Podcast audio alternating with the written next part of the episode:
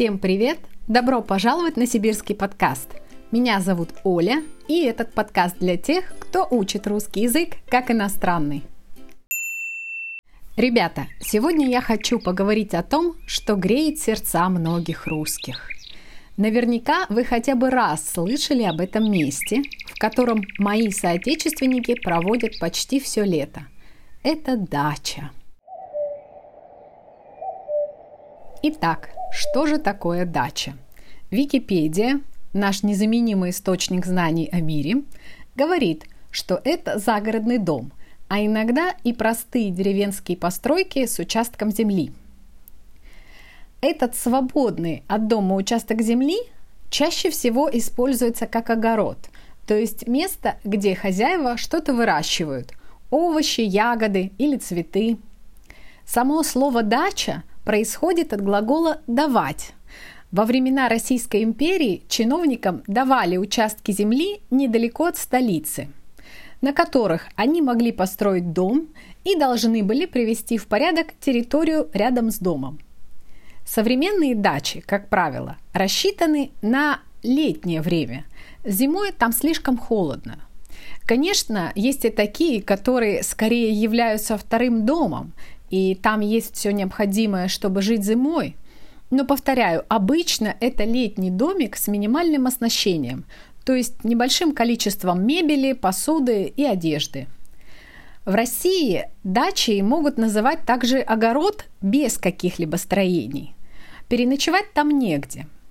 Например, у моих родителей был огород без домика – но все равно эти места называют дачами, потому что слово «дача» – это скорее обозначение деятельности и место проведения свободного времени, чем само наличие или отсутствие дома. На огороде особенно не отдохнешь, э, там просто-напросто нет места. Его садят, чтобы вырастить урожай и провести время на свежем воздухе. А вот дача с домиком, где можно остаться на ночь – это более серьезное дело. Здорово, когда там растет все, что только возможно в нашем сибирском климате. Есть фруктовые деревья и кустарники, а на некоторых дачах даже есть баня.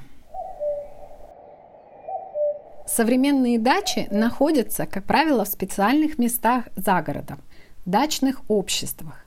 Они похожи на деревню, которая состоит только из дач – от обычной деревни эти сообщества отличаются тем, что они созданы искусственно.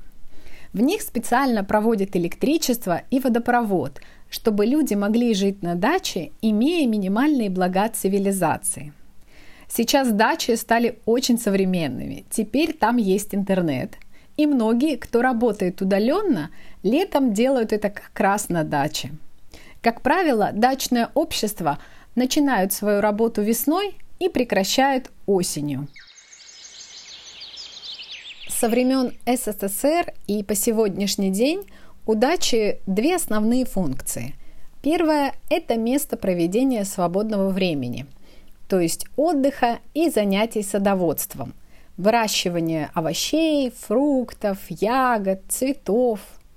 Люди приезжают всей семьей на выходные и отдыхают на своем кусочке природы – Особенно это ценно, если живешь э, в оживленном районе города, где мало зелени и очень шумно. Одно из самых популярных занятий на даче, особенно весной, это жарить шашлыки. Думаю, что вы слышали про них.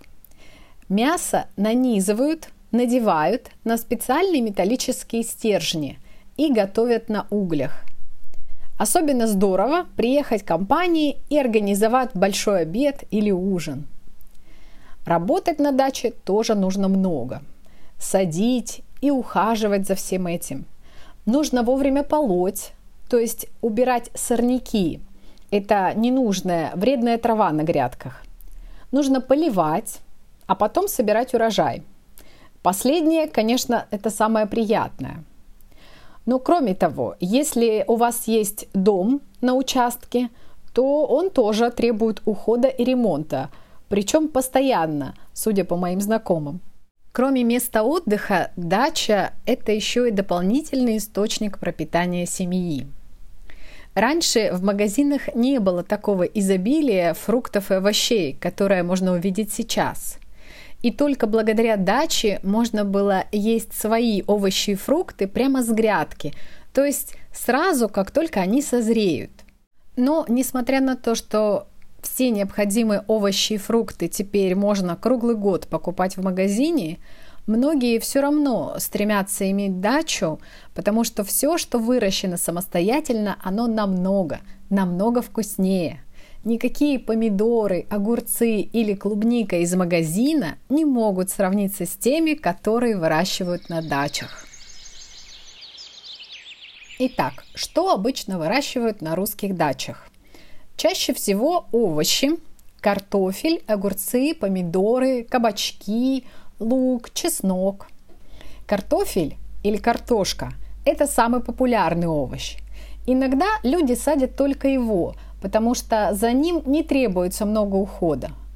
В мае мы сажаем картошку, а в августе копаем ее, то есть выкапываем из земли.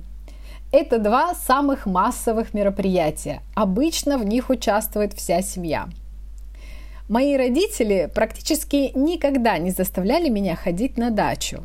Они справлялись сами, и за это я им очень благодарна.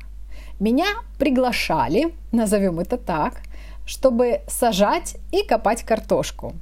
Хотя с моей точки зрения это самая скучная вещь на даче. Все какое-то серо-коричневое, грязное и ничего вкусного. Больше всего на даче мне нравилось и нравится это собирать ягоду – клубнику, малину, смородину. Сибирские ягоды очень ароматные. Не хочу обижать другие ягоды, но говорят, что сибирская клубника одна из самых вкусных, потому что в нашем климате ее срок жизни, то есть роста и созревания, очень недолгий. Всего 2-3 недели и придется ждать следующий год. Поэтому ягода отдает все свои силы и получается очень насыщенный вкус. Осенью остатки урожая, которые обычно невозможно съесть сразу, потому что он очень большой, люди консервируют. И он может храниться год, а иногда даже больше. Консервация – это обработка продуктов с целью их длительного, долгого хранения. Это можно делать разными способами. Варить варенье, например – мне нравится это выражение «варить варенье». Варенье – это вареные с сахаром ягоды. Можно также делать закуски или салаты из разных овощей, а также компоты из ягод и фруктов. Все это закрывается в стеклянные банки и хранится всю зиму. Сейчас появилась еще одна возможность сохранить свежим надолго то, что выросло на своей даче – заморозить. Думаю, что еще и поэтому традиция дачи продолжает жить и, мне кажется, становится популярней с каждым годом. Дача – это всегда вкусные и натуральные продукты. От себя я бы добавила еще одну важную функцию дачи – это место, где старые вещи обретают новую жизнь. На дачу принято привозить вещи, которые уже не нужны дома – или пользоваться ими дома уже не принято, потому что они слишком старые или давно вышли из моды. Например, одежда, которую уже нельзя носить в городе, потому что на вас посмотрят неодобрительно. То же самое можно сказать про обувь, посуду или мебель. Когда не знаешь, что делать с вещью, которой уже нет места в городской квартире, можно спокойно отвезти ее на дачу если она есть, разумеется. А можно отдать своим друзьям или знакомым, у которых есть дача.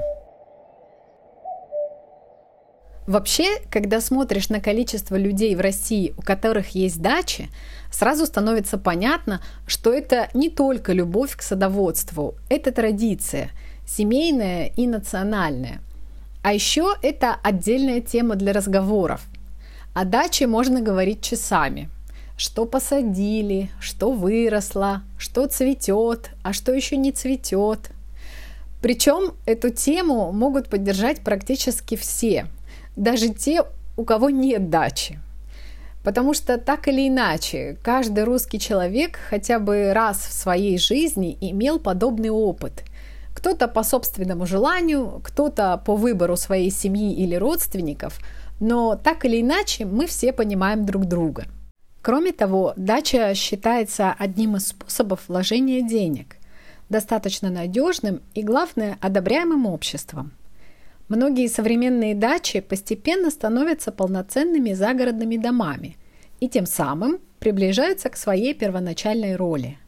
Благодаря тому, что сейчас доступны любые строительные и отделочные материалы, люди могут сделать практически все самостоятельно и при этом красиво и удобно. А еще мне кажется, что дача приходит с возрастом. Не всегда, конечно, но очень часто. Чем старше становится человек, тем выше вероятность приобрести дачу.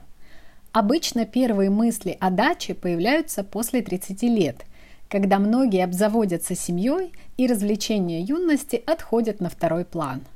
Люди покупают себе уже готовую дачу или участок земли, на котором они сами строят дом – Многим дачи достаются по наследству от бабушек и дедушек или от родителей.